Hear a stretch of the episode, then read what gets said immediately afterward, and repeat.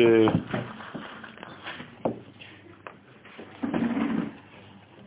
מרכזיים בגאולתנו השלמה. אנחנו בחודש שבט, אנחנו מודים לבעל הבית, בעל אכסניה, בעלת הבית וכל המשפחה שקבעו את השיעור כאן, שהשיעור יהיה גם כן לברכתם, פרנסה מעולה ולשלום בית ושקט ובניין בכל התחומים, אמן. חודש שבט, צירוף שם הוויה השייך לתכונתו של חודש שבט יוצא מראשי תיבות הפסוק בויקרא, ואם המר ימירנו והיה הוא ותמורתו יהיה קודש.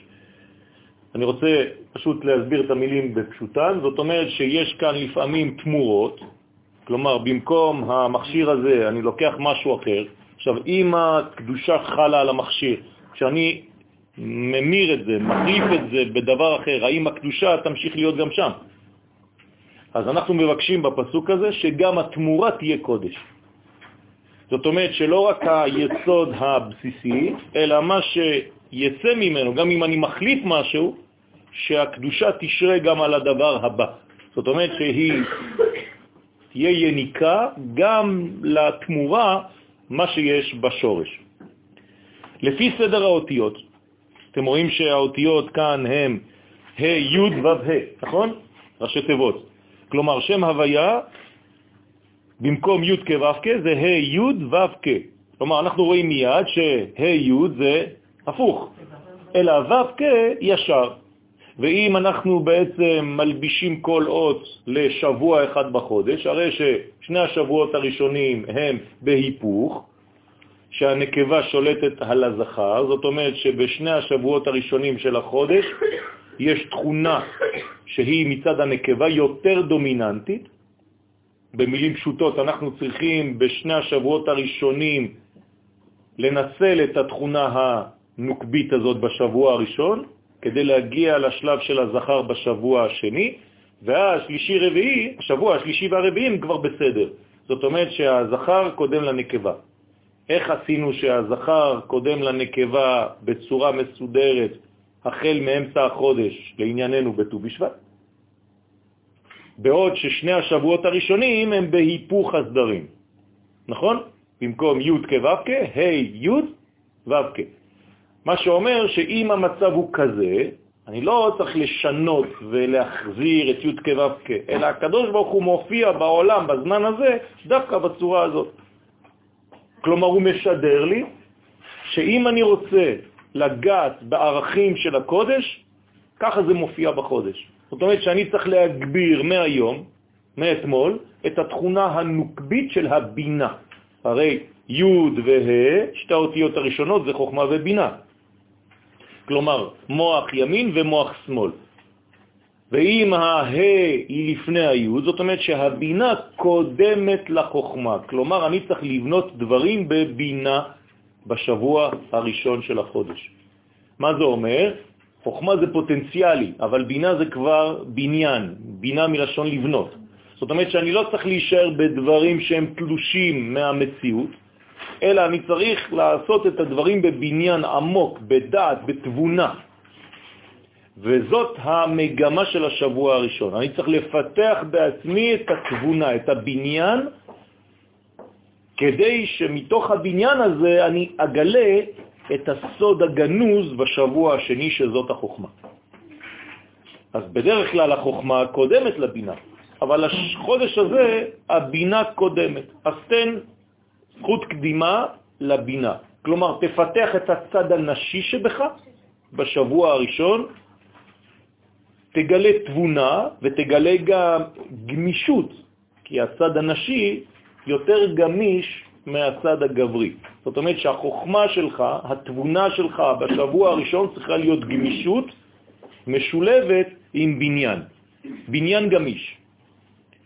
לפי סדר האותיות, הרי שהחל מ-15 בשבט, כן, ט"ו בשבט, נעשה סדר בשתי אותיות אחרונות ו' ה' שבשם, והן מאירות כסדרן במציאות התחתונה, כפי מה שראוי להם לפי סורסן.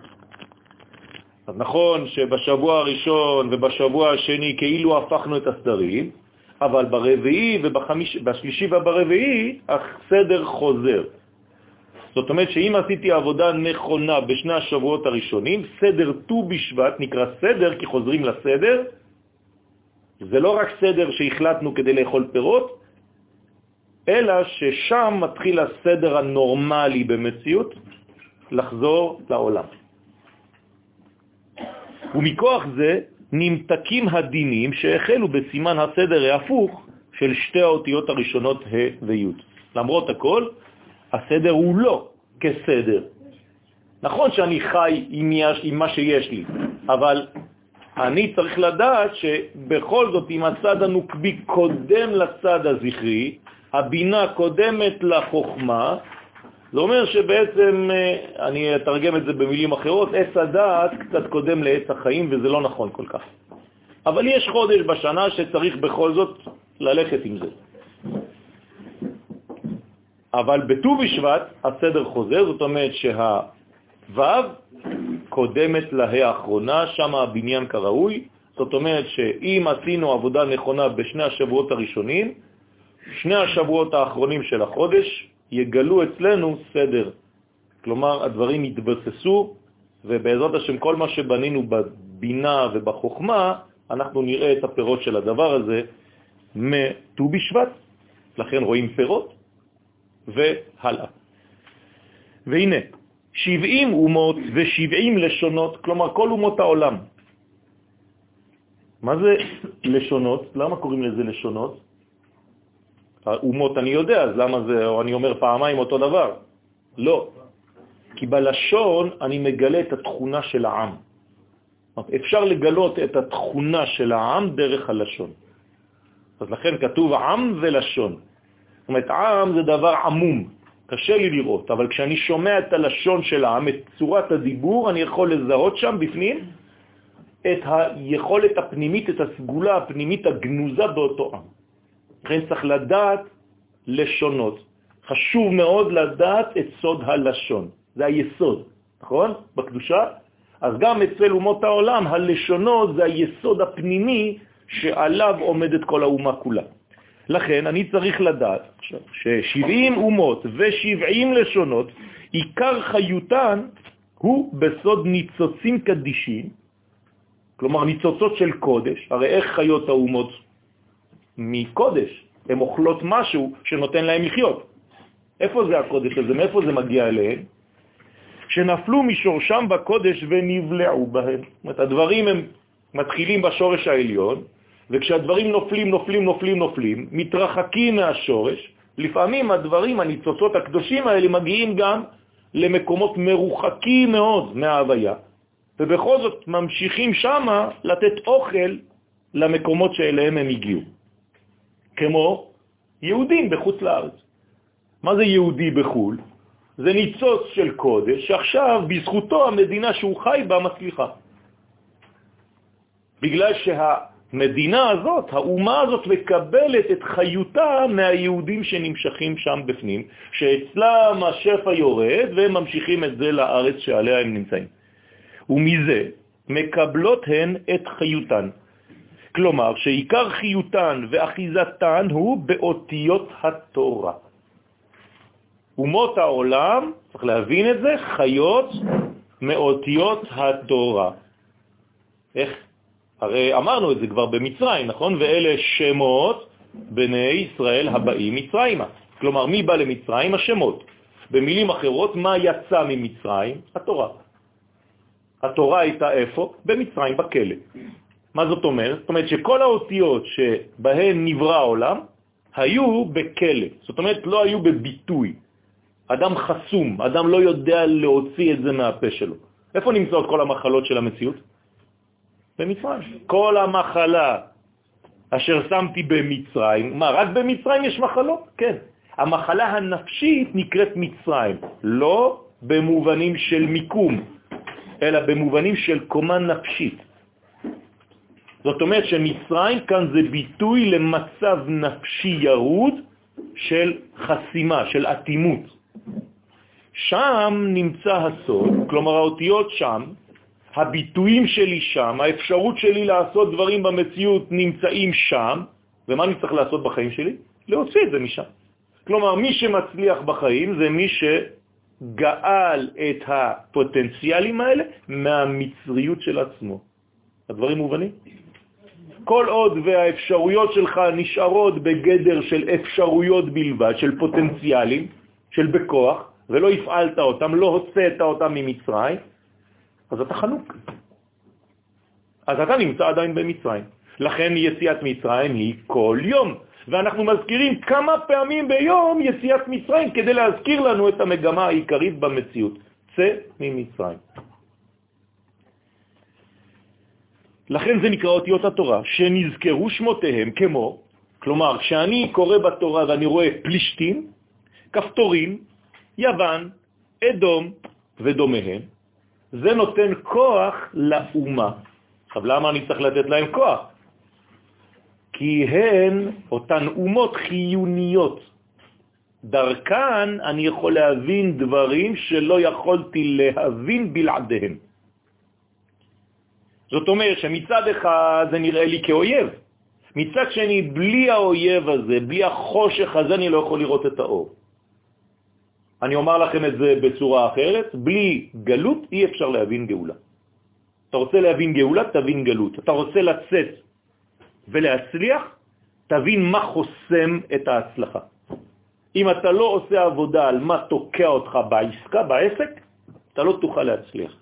רק שתצא מהמיצר הזה של התקיעה, זה יכול להיות נפשי, זה יכול להיות פסיכולוגי, זה יכול להיות גופני, זה יכול להיות טראומטי, זה יכול להיות הכל. תודעתי. תודעתי, אז אתה יכול לצאת. בסדר? עכשיו, הביטוי הראשוני של היציאה זה הדיבור. כלומר, אם אתה יכול להסביר לי במילים פשוטות מה קורה, אתה כבר במצב של ריפוי. אתה כבר בתהליך של רפואה. אבל אם אתה לא מסוגל לבטא את זה, כמו שמשה רבנו קשה לו לבטא, ולכן כתוב שהוא כבד פה וכבד לשון, זה לא שהוא סתם מגמגם, אלא פשוט מאוד הוא הביטוי של עם ישראל במצב החונק הזה. ולכן אם משה לא יכול לדבר, זאת אומרת שכל האומה סגורה.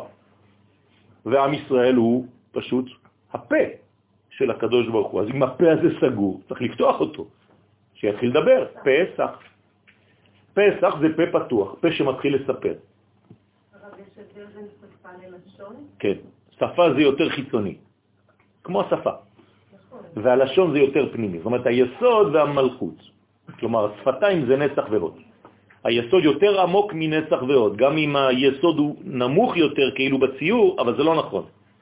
היסוד הוא, הוא עליון רק שהוא מתגלה כשיש שתי שפתיים. וכשאנו עם השם קוראים בפרשיות התורה ומזכירים שמותיהם, בזה אנו משפיעים להם שפע וחיות. יוצא איפה שעיקר אחיזת החיצונים ומקור שורשם הוא בסוד תמורות האותיות. הנה התמורות. זאת אומרת, יש גם את האותיות ויש גם את התמורות, זאת אומרת, את העולם שלקח את זה קצת, הפוך, לקח, יצא, יצא מהקודש, נעלם. כלומר, בתוך האלם הזה מה יש? ניצוץ אלוהי. אני אתרגם את זה למילים אחרות, כן, במונחים של פסיכולוגיה, יסלחו לי כל הפסיכולוגים כאן. כל עוד ואתה לא מבין שבתוך הכאב הזה, בתוך המחלה, קיימת התרופה, אתה לא יודע להצביע על זה במילים, באותיות, אתה לא יכול להיגאל. ברגע שאתה יודע לבטא, כן, את הדיאגנוזה של הרופא, אז אתה יכול להתחיל את הטיפול. אם אני לא מבין מה יש בכלא במצרים, איך אני אפעל גאולה? אי אפשר. זאת אומרת שהגאולה קשורה במהות למה? ליכולת שלי לזהות את נקודת האור שגנוזה בתוך החושך, בתוך המועקה שאני נמצא בקיץ. כשמישהו בא ואומר לך, כואב לי, ואתה אומר לו, נו, תסביר לי, לא יודע, לא יודע, אני מרגיש, אני לא יודע, לא יודע. כל שעה, שעה שלמה זה לא יודע, לא יודע, לא יודע, אתה לא יכול לעזור לו. הוא לא יודע עדיין להדגיש ולתת, ואם אתה עושה את העבודה במקומו, אתה גם לא עוזר לו. אתה צריך להוביל אותו לומר את המילים. אז כשאתם הולכים לפסיכולוג, מה הוא עושה? כל הזמן חוזר על המילה שאמרת. כן? אז הוא אומר לך, כואב לי, אז הפסיכולוג אומר לו, כואב לך. כאילו הוא שומע את מה שהוא בעצמו אמר. וכל מילה הופכת להיות משהו מדויק מאוד שהחולה עצמו לא יודע. אבל בשביל הפסיכולוג זה כבר נקודות של אור. אותו דבר במצרים. הדעת נמצאת בגלות, ואני צריך לגאול אותה. תגידו לי, אבל אנחנו עכשיו מדברים על מה? על יציאת מצרים או על שבט? יפה. אבל בחודש שבט זה בדיוק העניין, ותכף נראה איך.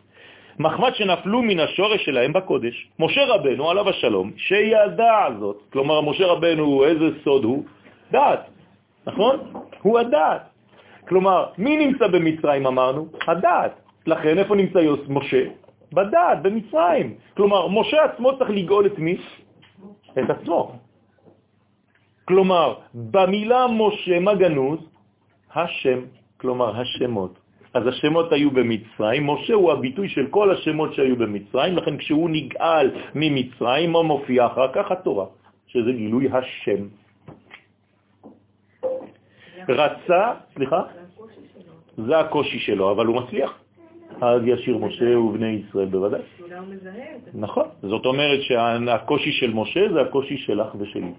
משה לא נמצא שם, הוא נמצא במור וביואל וביצחק. וכל אחד מאיתנו יש את המשה הזה, שבהתחלה זה משה גנוז, בתוך קופסה, צריך להוציא אותו מהמנגנון המאוד מאוד פנימי שנקרא מים. כן, מים זה, זה סוד, זה יסוד. כמה זה בגמטריה מים? 90, נכון? זה 3 כפול 30, זאת אומרת שזה המשולש שדיברנו עליו בשבת. כלומר, המים זה משולש אחד גדול. רק שצריך לגלות בתוך המשולש הזה את כל הסוד. אם אתה לא מצליח לגאול את השם, אז אין שום דבר. אז מן המים משיתים. אתה חייב להוציא את זה מיסוד המים. יסוד המים זה טיפת הזרע. זה נקרא יסוד המים. כי כדי להוליך מש, משהו בעולם הזה, אני צריך שלוש מדרגות. מחשבה, זה נקרא אור, מים ורקיע. ראשי תיבות אמר, ברוך שאמר והיה עולם. כלומר, מחשבה, מים, שזה טיפה של זרע, ורקיע, זאת אומרת שזה הבניין שמתרקם. אז אם אתה רוצה בעצם לחנוק משהו, איפה, איפה אתה חונק אותו? בטיפת זרע, במים. לכן כל הבן הילוד, היאורה תשליחו, אומר פרו בחוכמה גדולה מאוד. צריך לחנוק את הגאולה הזאת. איך חונקים את הגאולה? כל דבר שיוצא החוצה, אתה מחזיר אותו למים. כל הפוטנציאל. נכון. כל פוטנציאל שנולד, אתה מחזיר אותו ליסוד הפנימי שלו. כאילו אין רקיע. נכון, אין רקיע. כדי שלא יהיה רקיע, זה העניין. כלומר, איפה הרקיע בעצם? ארץ ישראל. לא, לא, הוא רוצה שזה יישאר... ההוא רוצה, כן, יכול לרצות. אבל הרקיע האמיתי זה ארץ ישראל. בסדר? רוקה הארץ על המים. ומשה רבנו, עליו השלום, שידע זאת, רצה להעלות כל אותן הניצוצות המלובשים באותיות הקודש. איפה? למק- למקור שלהם, למקורן. ולהמתיקן, כדי שלא יוכלו להרע לזרע ישראל. לכוונה זה, כן, זו, העתיק את התורה ב-70 לשון. מה עשה משה בחוכמה? העתיק את התורה ל-70 לשון. זאת אומרת שהוא בעצם נתן אפשרות לכל אומות העולם שיהיה להם חלק בתורה הזאת שיורדת מהשורש העליון. במילים אחרות, משה מתחיל לפעול את מה? את הייעוד של עם ישראל. ומהו הייעוד של עם ישראל? שכל אומות העולם תדענה, תקבלנה את הערכים העליונים של קודשא בריחו. אז מה עושים? מתרגמים להם. מה זה תרגום? הורדה והדגשה וביטוי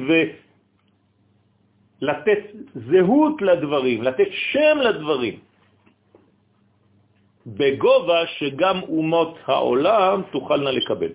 גם פה זה התהליך של המושג, נכון. שהוא מוצא דבר השגה. בדיוק. זאת אומרת שהרב צריך לרדת לקומת התלמיד. ישראל צריך לדעת לרדת לקומת האומות כדי להשפיע. הקדוש ברוך הוא יורד לקומת האדם כדי לדבר איתנו. לכן אומרים חז"ל, דיברה תורה כלשון בני אדם. למרות שהתורה זה נבואה מאוד מאוד גדולה, היא לא יכולה להצטמצם במילים ובאותיות. כדי שיהיה הוא ותמורתו קודש. כלומר, אם באמת אומות העולם מקבלות את היסוד הזה, אז גם הוא, זאת אומרת, היסוד הפנימי, הקודש, ותמורתו, מה זה התמורה עכשיו? זה מה שמגיע לאומות העולם, הכל יהיה בגדר של קודש. זה מה שאנחנו רוצים, זה בעצם תהליך אחד גדול של כל הגאולה השלמה. כלומר, בגאולה השלמה, מה קורה? כל העולם מכיר בייחוד העליון. כמובן כל אחד בדרגה שלו, בקומה שלו. אני לא אבקש מאיבר כמו אצבע לתפקד כמו לב, אבל זה לא חשוב, הוא במנגנון הכולל של האישיות שלי. בסדר? כן, אבל זה לא הוא. כן? יש קשרים, יש גשרים ביניהם, אבל לעולם אני לא אבקש מאיבר לתפקד כמו איבר אחר. דרך אגב, זאת מחלת הסרטן, חז ושלום. כשאיבר לא מתפקד כמו שהוא צריך לתפקד, והוא נכנס לגבול של החבר שלו. או תא שיוצא מתאו ונכנס לתא של השני, חז ושלום. ואם תשאל מהיכן למד משה רבנו, עליו השלום, 70 לשון, של 70 אומות, מה הוא היה בברליס? הוא היה בוול סטריט, מה הוא עשה? איפה הוא למד את זה? זאת כיוון שנתן לו השם יתברך לב חכם ונבון לדעת, כלומר חוכמה, בינה ודעת. קדוש ברוך הוא, ואנחנו מבקשים כל יום בעמידה, שלוש פעמים ביום, וכוננו מאיתך חוכמה, בינה ודעת, או לפי האחרים והשכל, זה אותו דבר. זאת אומרת שאנחנו רוצים בעצם לעלות למדרגתו של משה רבנו, להיות כמו הדעת העליונה הזאת, ואנחנו רוצים גם כן לקבל קצת מהשפריצים האלה. ולכן מי שיש לו חוכמה, בינה ודעת, הוא בעצם קולט מהר מאוד את כל הלשונות. עכשיו הסברתי לכם מה זה לשון. את כל התכונות של כל האומות, ולכן כשהוא מופיע מול מדרגה כלשהי במציאות, הוא יודע בדיוק לדבר את השפה שאותה מדרגה יודעת להבין. לכן אני יכול לדבר גם עם כלב, עם חתול. זה מה שעשה שלמה המלך בחוכמתו. איך הוא יכול לדבר עם בעלי חיים? עם עצים? עם ענפים? פשוט מאוד, חוכמתו של שלמה המלך מאפשרת לו לרדת לכל המדרגות של המציאות ולדבר בשפה שהדבר הזה יכול להבין. זאת חוכמה גדולה מאוד. זאת הדעת, זאת היכולת לקשר ביני לבין מדרגות. אני צריך לדעת באופן מאוד מאוד מאוד אינטואיטיבי אל, אל מי אני מדבר, ולהוריד את השפה שלי ביחס לקהל שיש מולי. או לילד, או לילדה, או לאישה, או לא יודע מי. זה לא חשוב. בוודאי. בוודאי. אני יכול לרדת ולעלות כי אני יודע בדיוק את הרמות ואת כל המדרגות. על זה נאמר ששלמה המלך ידע את הסוד של מה? של מה שצומח באפריקה. כלומר, אם באפריקה צומחים פלפלים, אז איפה אני צריך לשתול אותם? בירושלים. למה? כי אני יודע בדיוק את הקשר בין האצבע הקטנה לבין הלב. אז אם אני שותל פלפל כאן, גרעין של פלפל הוא יצמח באפריקה. הבנתם מה זה אומר? זאת אומרת שההשפעה שלי כל כך חזקה שכשאני נותן שיעור פה, השיעור שלי לא נגמר באנשים שבאו לשמוע, זה יוצא הרבה מעבר ונוגע לכל מדרגות המציאות. אז ה-70 זה בעצם ריבוי, זה המכלול, אין יותר מזה, זה רמז להכל, כלומר אין יותר משבע. שבע זה לשון צביעה, אני שבע, כן? כשאתה שבע, כן? זאת אומרת שבעצם בלעת את כל האפשרויות שיש בעולם. כל פעם שאתם שומעים את המילה שבע, זה לא שבע, זה כל האפשרויות בעולם הזה. למשל, שבע ייפול צדיק וקם. מה, אתם חושבים שאתם סופרים עד שבע? אז כשהוא נפל בפעם השביעית הוא אומר, זהו, עכשיו אני כבר לא נופל. לא. כל החיים שלו זה אותו שבע. ימי שנותינו בהם 70 שנה. כלומר, יש לנו 70 פנים, 70 אפשרויות, כמו שיש 70 פנים לתורה, יש לנו 70 אפשרויות להסתכל על יהלום אחד, מכל מיני זוויות. והיהלום הוא כל כך מעולה, שבכל זווית הוא מאיר באור אחר ובצבע אחר. אני פה, אני רואה אותו ירוק, אני הולך לשם, אני רואה אותו סגול, אני הולך לשם, אני רואה אותו כחול. זה אותו אחד. זאת הסגולה של התלמיד חכם, שיודע בעצם לתרגם את ההוויה האחת ל-70 מדרגות במציאות. זה הכונן לדעת. נכון. זאת הדעת האמיתית. כלומר, אני אמור לדעת לדבר שפה של בעלי חיים, של עצים, של פירות, של ירקות, של חתולים, של כלבים ושל כל הדמויות שיש במציאות. למה אבל תרגום ה-70 הוא מה ששמים עליו? עוד פעם, תרגום ה-70 הייתה בעיה שביקשו מ-70 חכמים. אז הם פחדו שכל אחד בעצם יתרגם בצורה אחרת. אבל שרה עליהם, שרתה עליהם רוח הקודש, והצליחו לתרגם בצורה נכונה. אבל גם שם זה נפילה, כי זה לא במדרגה עליונה, ולכן אנחנו צמים, אמורים לצום, על יום שתורגמה התורה ב-70 לשון. מה? נכון. נכון, נכון. שם יש, מגמה לעקור את הכל. זה לא מה שכתוב כן. לא, זה משהו אחר, פה זה משה. כתוב, הועיל משה באר את התורה הזאת. מה אומרים לנו חכמים? באר, הוא לוקח מהבאר הפנימית ביסוד האמיתי, והוא כבר מתחיל לפעול את מה שהגאולה האחרונה, הסופית, היסודית, אמורה לעשות. בסדר?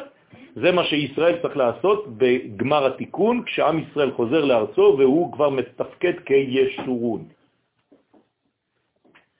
אז לך חכם ונבון לדעת את התורה כולה ואת צפונותיה וסתריה. זאת אומרת שבשביל זה צריך לדעת גם את החיצוניות של התורה, את הלבוש, את האותיות, אבל גם את הסודות הפנימיים. מי שלא יודע את זה לא יכול לעשות את העבודה הזאת, כי הוא מדבר רק מן השפה ולחוץ, הוא לא יודע את השורש הפנימי.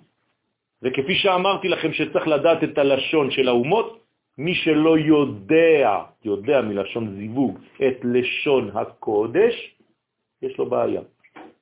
מי שמדבר עברית לא נכונה, עילגת, עם הרבה טעויות, ולא עושה עבודה כדי לתקן את זה, יש לו בעיה.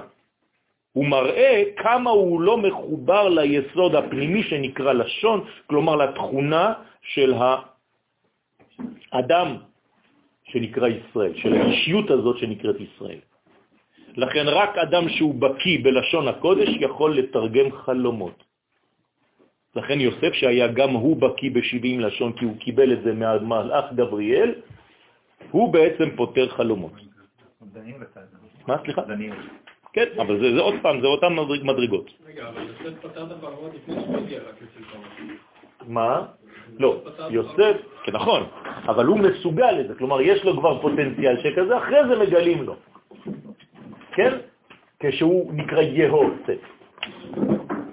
אומרת שמוסיפים לו, נותנים לו את האפשרות לבטא ולפתח את התכונה הזאת. התכונה הזאת נמצאת בי, נולדתי אומן. אבל אם אני לא נכנס לסטודיו כל בוקר ומתאמן לגלות את אומנותי, אז הפוטנציאל נשאר פוטנציאל, אני אומן, סגור. יוסף קיבל את זה והוא פתח. בסדר? כל רז, אומרים על משה, לא אניסלה. כלומר, אין שום סוד שהוא לא נגע בו.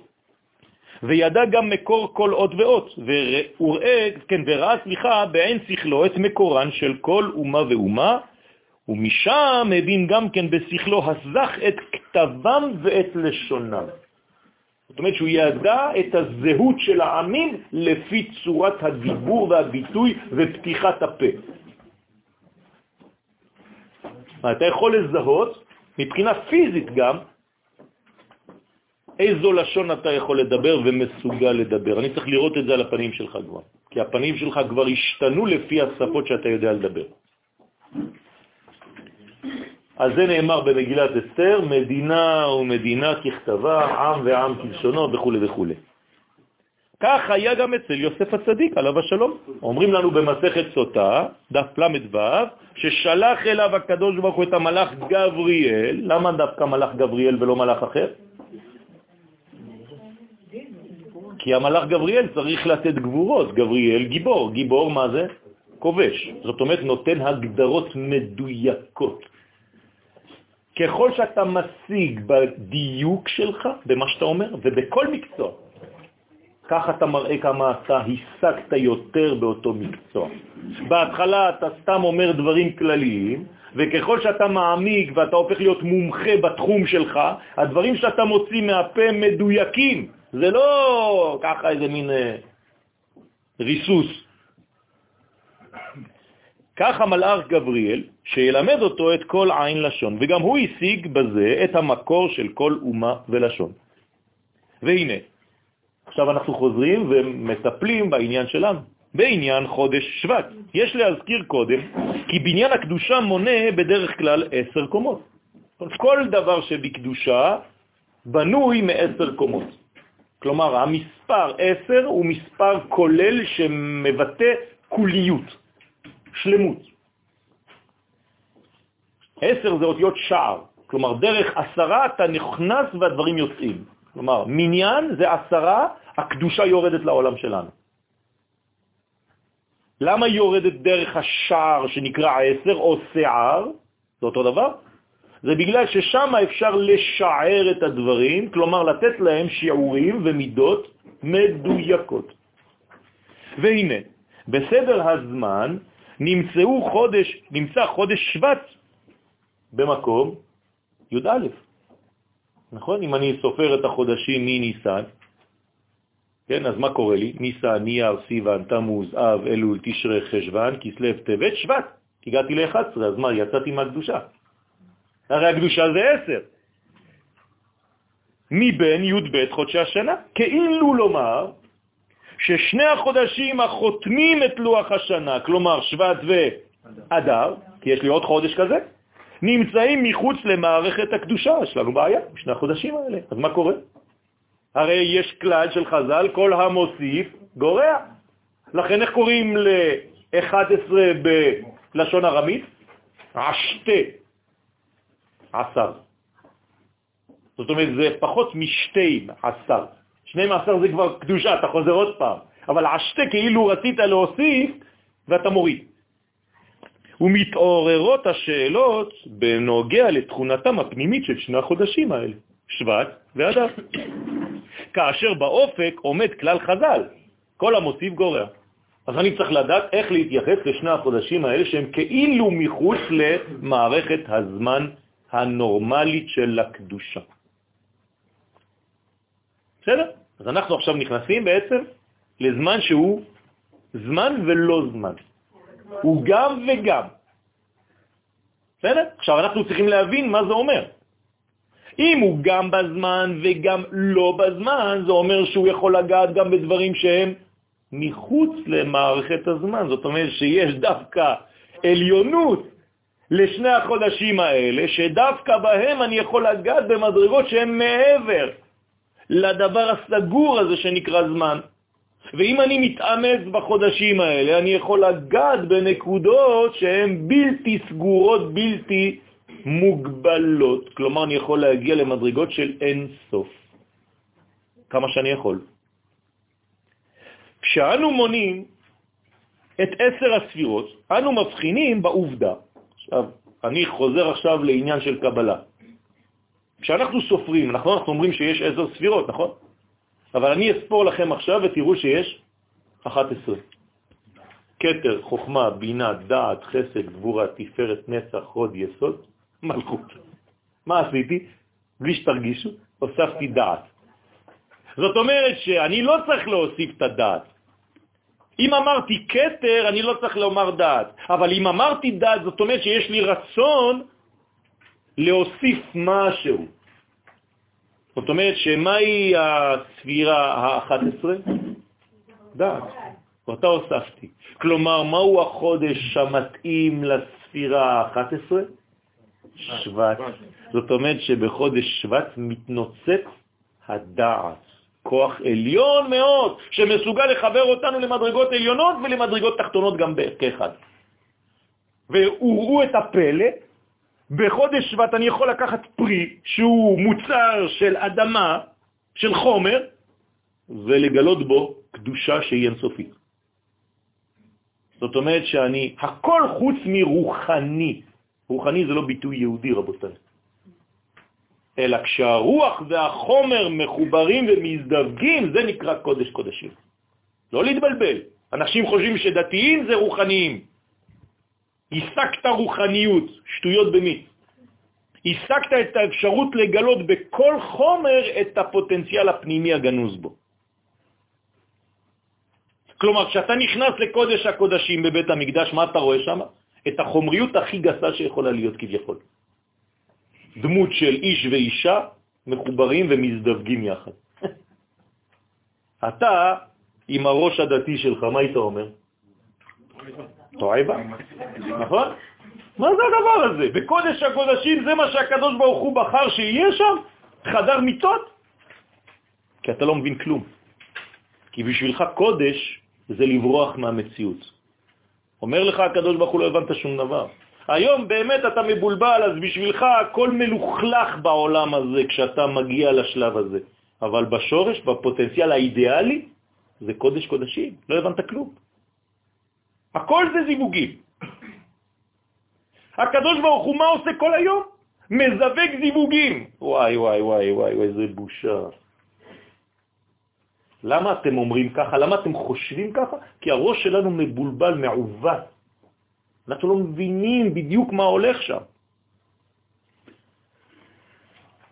לכן, כשאנחנו מונים את עשר הספירות, אנו מבחינים בעובדה שכשספירת הקטר מופיעה בבניין הקדושה, ספירת הדת אינה מוזכרת, וכשאיננו מונים את הקטר, אזי מופיעה ספירת הדת. אך במניין שתי הספירות יחד, הרי שיש בפנינו 11 ספירות. ובהקבלה לחודשי השנה ישנו יחס פנימי בין ספירת הדת לחודש שבט. סגולתם המשותפת גנוזה היא, כן, בסגולתם המשותפת גנוזה היא תיקון חץ עץ הדעת. זה מה שבאנו לתקן בחודש שבט. זאת אומרת, התיקון היסודי, התיקון הכללי שכולל את הכל. אין יותר חזק מזה. עכשיו, אם אני אוכל פירות בט"ו בשבט לפי חכמי הקבלה, מה זה אומר? שאני מתקן את מה? את האכילה הראשונה שהייתה אכילת פרי בצורה אסורה. זאת אומרת, מתי אני מתקן את החטא של אדם הראשון באמת? באיזה חודש? שבט. וואי וואי, מתחיל להיות מעניין. לא, לפי בית שמאי, מתי זה ראש השנה לאילן? היום. רק שעוד פעם, אני לא מסוגל לראות את זה בשורש, אז אומרים בקרוב זה ירד לארץ עוד שבועיים, בט"ו בשבט. אבל המשנה אומרת ומציינת ומזכירה גם כן את שיטתו של בית שמאי, שם זה כבר בשורש. הרי אם דבר מופיע בט"ו בשבט, זאת אומרת שבגרעין הוא כבר היה, נכון? והגרעין זה ראש חודש. זאת אומרת שהיום אני מסוגל וצריך ויכול לתקן את חטא עץ הדעת. איך מתקנים את חטא עץ הדעת? פרויקט. פשוט מאוד. אוכלים מעץ החיים לפניו. אבל הפוטנציאל של החודש, הגילוי של החודש הוא דווקא. אז כנראה שהאי-סדר הוא רק אילוזיה. עובדה שכשהדברים מגיעים לעולמנו הם בסדר, ו"ה, אז אם הם בסדר אחר כך, איך יכול להיות שבשורש זה לא בסדר? הרי אם בשורש זה לא בסדר, כל החודש הוא לא בסדר, נכון? נכון, כל הזמן. נכון, נכון. זאת אומרת שבעצם גם מה שאני מכנה בחוסר סדר הוא באמת סדר מופתי עליון שאני צריך לבנות ולהבין אותו. חודש שבט מקביל בתכונותיו לחלבנה. עכשיו אני לוקח את סממני הקטורת. מעניין, גם שם כמה סממנים יש? 11 סממני הקטורת. עכשיו, מה האלמנט המסריח ביותר מכולם? החלבנה. אז למה אתה מכניס דבר כל כך מסריח? הרי זה דברים שצריכים להעלות ריח ניחוח של גן עדן. אז אומרים לנו חכמים, יש סוד, כשאתה מערבב את החלבנה עם שאר המינים, יוצא לך ריח שאתה לא יכול לגלות אם היו רק מינים שריחם טוב. ריבונו של עולם. זאת אומרת שיש כאן פרדוקס, כשאתה מפריד בין כוחות, אתה לא רואה את הפוטנציאל, כשאתה משלב בין הדברים, אפילו דבר שנראה לך קודם כדבר שהוא שלילי, כשאתה מחבר אותו עם השאר, כל אחד פועל על השני, יש אינטראקציה, וזה מבשם אחד את השני ויוצא לך מכולם ביחד ריח של קודש. לכן, חודש שבט מקביל לתכונותיו של החלבנה, בין י"א סממני הקטורת, והחלבנה היא המעמידה את שאר הסממנים, היא המעמידה אותם.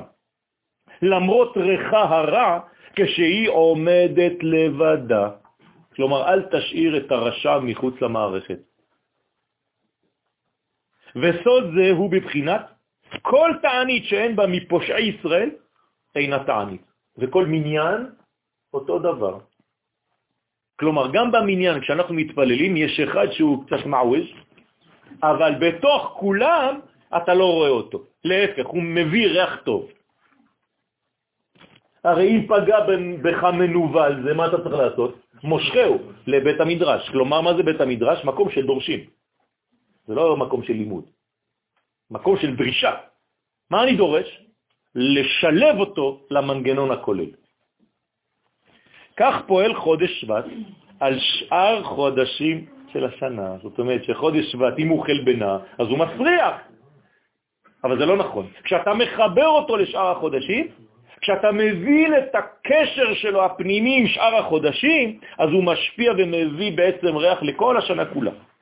כיוון שהוא נושא בקרבו את הסגולה לרדת אל הקליפות ולברר מהן את ניצוצות הקדושה שנפלו ושעבדו ביניהן. מה כל כך מסריח בחודש הזה? אה? לא. זה לא מסריח, יש אילנות, זה לא עוד פעם, מה ש... סירחון, מה- מאיפה נובע סירחון? שאלה טובה. יפה מאוד. מהיעדר חיים. זאת אומרת שבאופן פרדוקסלי, ככל שהדבר חי יותר, הוא יצריח יותר כשהוא לא יהיה. יפה. זאת אומרת שלמשל, אדם מסריח ביותר מכל מה שיש בעולם, כשחז ושלום רוח החיים נעלמה ממנו. למה? דווקא בגלל עליונותו כשהוא נושא את החיים בקרבו. זה אומר לנו משהו, נכון? זה אומר דרשני. זה אומר שדווקא בגלל שיש כאן פוטנציאל עמוק ופשוט אתה לא גילית אותו, אז עכשיו זה מסריח או שהוא נעלם ממך, אבל אם תקשר את זה לשורש החיים, אתה תראה איזה בוסם יצא לך מזה. כמובן שעיקר תיקון הדעת המתעורר בעוצמה בחודש שבט קשור ביסודו לתיקון הברית. כן, תיקון הדעת, תיקון הברית, אנחנו יודעים שזה אותו דבר, נכון? ואדם ידע את חווה אשתו, ידע זה זיווג, אז זה תיקון הברית. נכון, זה תקופה של שובבים. כלומר, שעניינו המרכזי מזוהה עם סוד הפסוק, חיל בלע ויקיענו. מה זה חיל בלע ויקיענו? יש לי אפשרות בחודש הזה לרדת לעומק של הבטן של הטומאה ולהוציא משם מה? את הניצוצות. איך אני רואה את זה דה פקטו? יציאת מצרים. מתי אנחנו קוראים תמיד את יציאת מצרים? בחודש שבט. מה קרה ביציאת מצרים? נכנסתי לעומק הקליפה, מצרים, והוצאתי משם את עם ישראל. יש יותר, ברור יותר גדול מזה? הנה הבסיס של כל הגאולות. זאת אומרת שחודש שבט דווקא בו אני קורא את מה שיש ביציאת מצרים. זה מעניין מאוד. היינו אמורים לקרוא את יציאת מצרים מתי? בפסח. אומרים לך, לא, פסח זה כבר תוצאה. אתה רוצה להבין מה זה יציאת מצרים, אתה צריך להתחיל בשורש. איפה השורש? שבט. עוד מעט תראו עוד יותר עמוק מזה. לכן, המיוחס לכל נושא הבירורים העוסקים בהתרת חלקי האור העשוקים. יש להבין שפעולת הבירור עוזרת, כן, לשחרר, באה ועוזרת לשחרר ולגאול את הרכוש הגדול הכלוא במיצרי החיים. הרי מה כתוב? ואחרי כן יצאו ברכוש גדול. זאת אומרת שאיפה היה הרכוש הגדול הזה? במצרים. אומרים לי, אתה רוצה את הרכוש, אתה חייב לרדת, לרדת לשם, אבל אני פוחד. בסדר, אז לא יהיה לך רכוש גדול. זה הולך עם אומץ. זה לא פשוט. והביטוי המוחשי להצלחת הבירור, כן, מתלבש בפירות שאנו אוכלים בט"ו בשבט. איך אני יודע שהצלחתי? לפי הפירות שיש לי על השולחן בט"ו בשבט.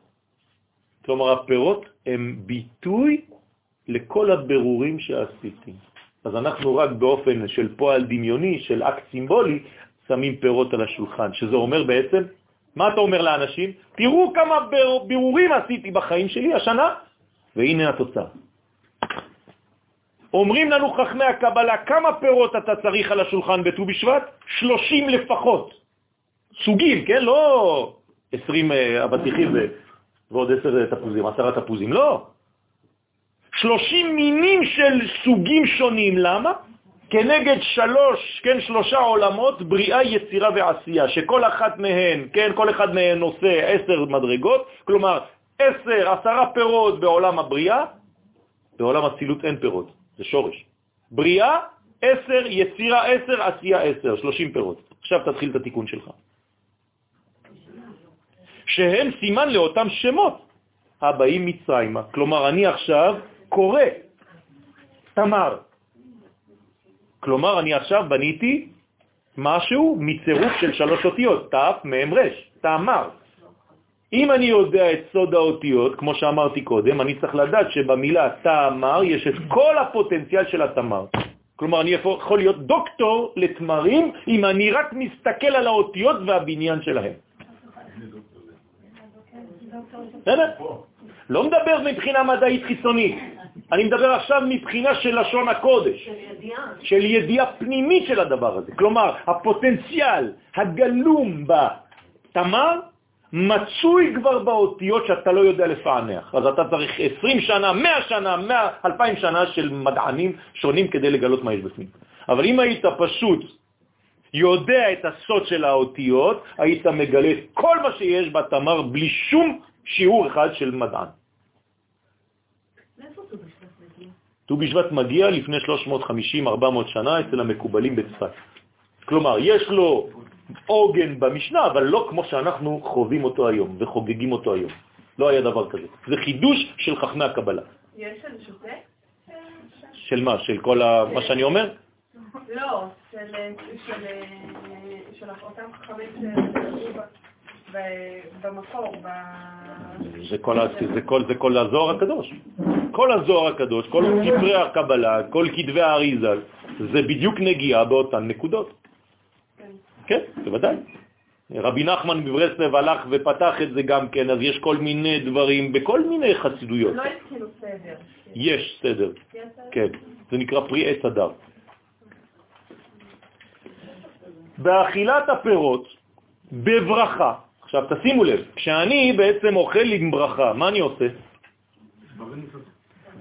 אני, יפה מאוד, אני נקשר לשורש שקיים בפרי.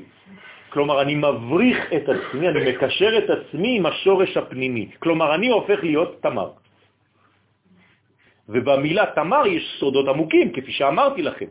אחד מהם, קטן, כן? זה תמר. תפסיק שיהיה לך מר בחיים.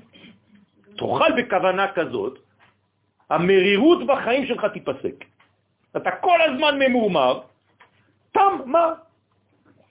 זה אחד, זה סתם. יש כל כך הרבה דברים עמוקים בגמטריות, בצירופים, ב... אתם לא מבינים, חבל על הזמן. כלומר, סדר ט"ו בשבט יכול להימשך במשך חודשים. דרך אגב, מי שעושה סדר ט"ו בשבט הוא כבר לא רעב, הוא אוכל רק שני דברים, כבר הוא אומר, זהו, שבעתי כבר. לפני שאתה אוכל משהו, אה, מדברים שעתיים. כן, ועוד שלושים? נכון.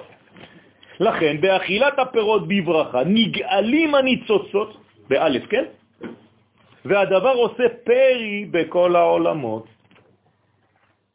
והנה, פירוש השם שבט הוא מטה, שבט. רמז למטהו של משה רבנו המיוחס בעצמו למדרגת יסוד אבא. כלומר, שבט זה יסוד דאבא. יסוד דאבא בקבלה זה דבר עמוק ביותר. משה רבנו לא סתם הולך עם מקל בגלל שהוא נוטה ליפול כל רגע. אתם חושבים שיש לו איזה מטה, הוא הולך איתו איזה מקל. מצא במדבר איזה מקל כמו בסרטים. חז ושלום. המטה של משה רבנו, כל פעם שהקדוש ברוך הוא אומר לו לעשות משהו, הוא משתמש במטה הזה. זאת אומרת שהמטה הזה הוא בעצם כלי של מה? של ביטוי של היסוד הפנימי של משה שנקרא יסוד דאבא בתורת הקבלה. כלומר, היסוד הפנימי המעמיד את כל החוכמה שבעולם הזה. שהרי כולם בחוכמה עשית. הכל בנוי עם החוכמה. ומשה יש לו את המקל שמבטא את זה במציאות התחתונה שלנו. הוא זורק עץ לתוך המים, המים הופכים להיות מתוקים. מה זה הדבר הזה? מה זה קוסם? לא. יש בזה מדרגה, אתה צריך להבין. אם אתה, גם אתה זורק עץ לתוך המים, התורה, גם התורה שלך תהיה מתוקה, אבל אתה צריך לזרוק עץ חיים בתוך הלימוד שלך. אם אתה לא זורק עץ חיים, אתה כל הזמן ביבש. התורה שלך יבשה. אתר יבש, אותיות בראשית. כולך יבש. למה? כי לא הכנסת את תורת הסוד בלימוד שלך.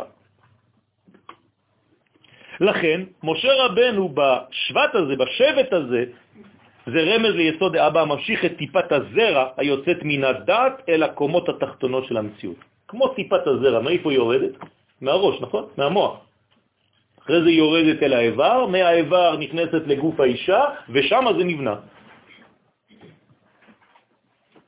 אבל אם זה לא יורד דרך עמוד השדרה, דרך מערכת העצבים, לא עשית כלום. עכשיו, מי מאפשר לאותה טיפה לרדת? זה, שם זה השורש. מתי היא מתחילה? לרדת? בראש חודש שבט. לכן אומרים לנו חכמים ברמז, בראש חודש שבט מתחיל השרף לזרום בעצים. זה רמז לכל הדברים האלה. בסוד אילן הקדוש המתפשט דרך ענפיו. כמובן שכאן רמוז הקשר בין חודש שבט לראש השנה לאילן. דרך אגב, לא אומרים לאילנות, גם זאת טעות. זה לא כתוב בשום מקום, זה סתם מודרני. עוד עיוות בדרך. אלא ראש השנה לאילן, למה דווקא לאילן? כי אילן בגמטריה זה שילוב של י' כו' ושם אדני. אז זה חייב להיות רק ראש השנה לאילן, כי זה מחבר בין הפוטנציאל, י' כו' לבין מציאות אדנות.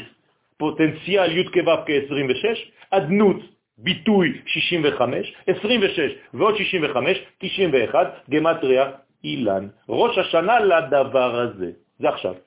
כלומר, ראש השנה לאפשרות שלך לחבר בין עולם טרנסנדנטי לעולם אימננטי. כאן אתה עושה את זה. לא סתם מילים באוויר של... כן?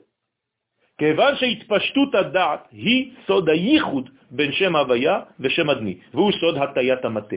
כלומר, אני מטה כלפי חסד, כלומר של נתינה. זה נקרא להטות. פרשת מטות, למשל. חז"ל מלמדים בהקשר הזה שכשמגיעים יום, כשמגיע יום ט"ו בשבט, כבר ירדו רוב גשמי השנה. הנה הביטוי לזה. כלומר, אם אתם מבינים עכשיו את המשנה בצורה הזאת, מה הם אומרים לחכמים? שרוב גשמי השנה כבר עברו. בסדר, זאת אינפורמציה חשובה. אבל זה עוד יותר פנימי מזה. זאת אומרת שכל הגשם, מה זה הגשם? האפשרות שלי להגשים את הרעיונות, זה כבר עכשיו. ואותם גשמים הם הביטוי הגשמי לאותה טיפה הנמשכת מן הדעת העליון. ועד אמצע חודש שבט, בשעה שהלבנה במילוע, כלומר כשנגיע בט"ו בשבט, הלבנה במילוע, ירח מלא, אז נעשה עיקר התיקון המופיע בראש השנה לאילן. כלומר, מה זה הביטוי של לבנה מלאה? שיש חיבור בין הזכר לנקבה. לכן האישה מלאה. אישה מלאה זה אישה שמקבלת מבעלה. ירח מלא זה ירח שקיבל את מלוא האור מהשמש. איש ואישה. אותו דבר, אין חציצה ביניהם. למה רואים uh, קטעים של הירח כל החודש, חוץ מ-15 בחודש? כי כל הזמן מישהו מפריע, יש צל. השמש מאירה, אבל משום מה לא כל האור מגיע לירח. מישהו באמצע עושה צל, אז אתה רואה רק קטעים של הירח. אבל ברגע שהירח מלא שמה, זה סימן למי שנמצא פה, יאללה תפעל, יש לך אפשרות עכשיו, חבל על הזמן, פוטנציאל, תתחברו. דרך אגב, החתונות הכי מצליחות במציאות זה חתונות שנעשו בט"ו לחודש. מי שעדיין לא התחתן, אפשר לקבוע, בעזרת השם, בט"ו. גם לידות.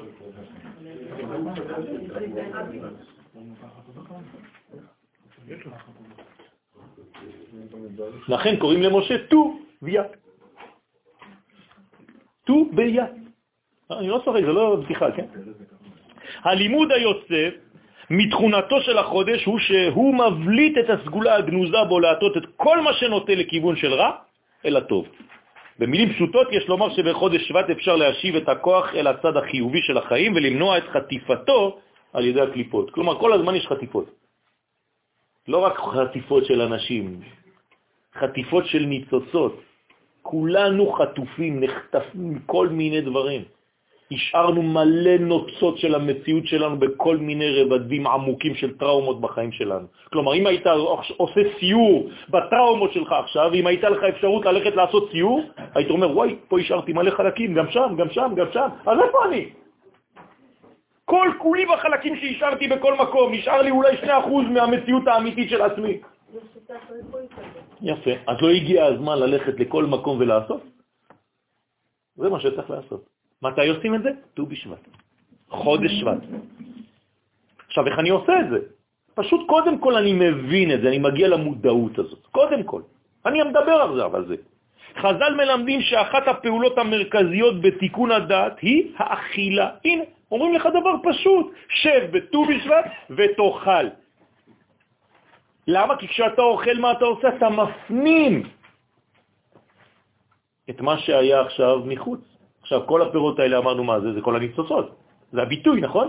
אז תעשה אקט סימבולי, תחזיר את כל הניצוצות על עצמך. איך? בצורה של אכילה. תאכל, תאכל מזה, תאכל מזה, תאכל מזה, תאכל מזה, תאכל מזה. זאת אומרת, מה אתה עושה? אתה מחזיר לעצמך את כל הפיזור שהיה בחוץ. תראו איזה יופי. זה משנה איזה פירות אתה אוכל כן, כן. קודם כל לאכול, לתת זכות קדימה לפירות של ארץ ישראל, שנשתפכה בהם ארץ ישראל, ואחרי זה אתה יכול לאכול מלא. כן, בוודאי, בוודאי, בוודאי. לכן אמרתי שיש בעצם הקבלה לשלוש, לשלושה עולמות. כן, אבל זה 30 פירות, אין בארץ 30 פירות. יש, יש, יש. כן. לא שבאות מהארץ, שבאים מהארץ. כן, לא חשוב, לא חשוב. כלומר, מה מה ההבדל ביניהם? זה פירות שהקליפה שלהם בחוץ, יש פירות שהגרעין שלהם בפנים, ויש פירות שאתה יכול לאכול הכל. אז זה בעצם, אתה צריך עשר מאלה, עשר מאלה, עשר מאלה. לא, לא, לא, לא, לא. אפשר לשים אותם, זה בסדר גמור, ופשוט צריך לדעת מה אוכלים ואיך אוכלים, ומה שותים, כי יש גם יין באמצע, וזה תיקון, זה סדר, על פי קבלה. מה של מה? מה? איזה פרי של הבריאה? זה מה שאמרתי. אם בבריאה זה הדבר הכי קרוב לאצילות, אז מה אפשר לאכול? הכל. העולם שמתחתיו זה עולם היצירה, אחרי הבריאה זה יצירה, זאת אומרת שהקליפה איפה היא נמצאת? בפנים, והפרי בחוץ. והעולם התחתון ביותר, עשייה, הקליפה איפה היא נמצאת? בחוץ. אתם מבינים? אוקיי. ואיבר המקביל לזה בגוף האדם הוא הקורקבן. התוכן את המאכלים והמסייע לאדם במהלך העיכול. זאת אומרת שבעצם אנחנו צריכים לעכל את כל חיינו בחודש שבט. בגלל זה נפגשנו היום, זה התחלת החודש, יש הרבה עבודה, בעזרת השם.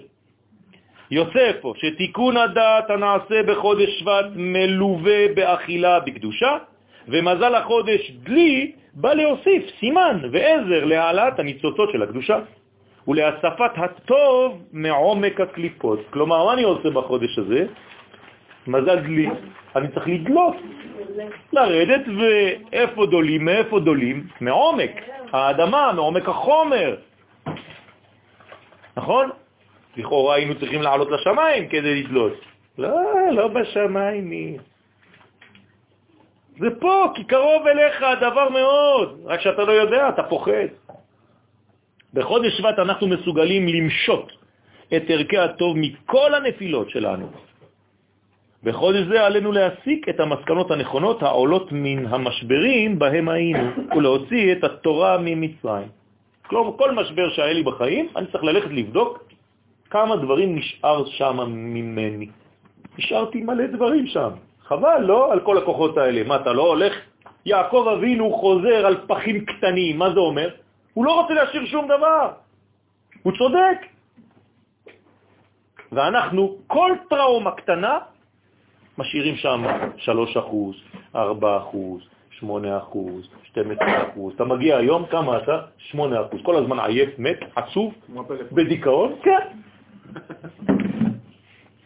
מה, לא חבל? את הפלאפונים אתם יודעים לטעון בלילה, כולכם.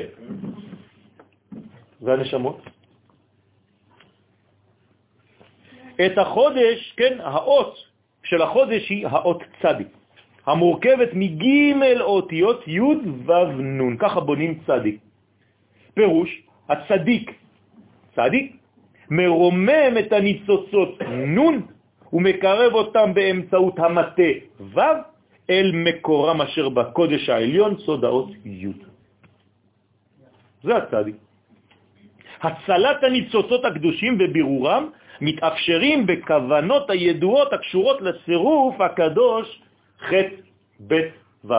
מה זה חבו? חיל בלה ויקיענו, שאמרנו מקודם. זאת אומרת שרק כוונה בשם הזה, מי שלמד איתנו בימי חמישי בלילה, עשינו סדר של עין בית שמות של הזוהר, ועוד מעט בעזרת השם יוצא ספר רק על השמות האלה. עכשיו זה תיקונים אחרונים.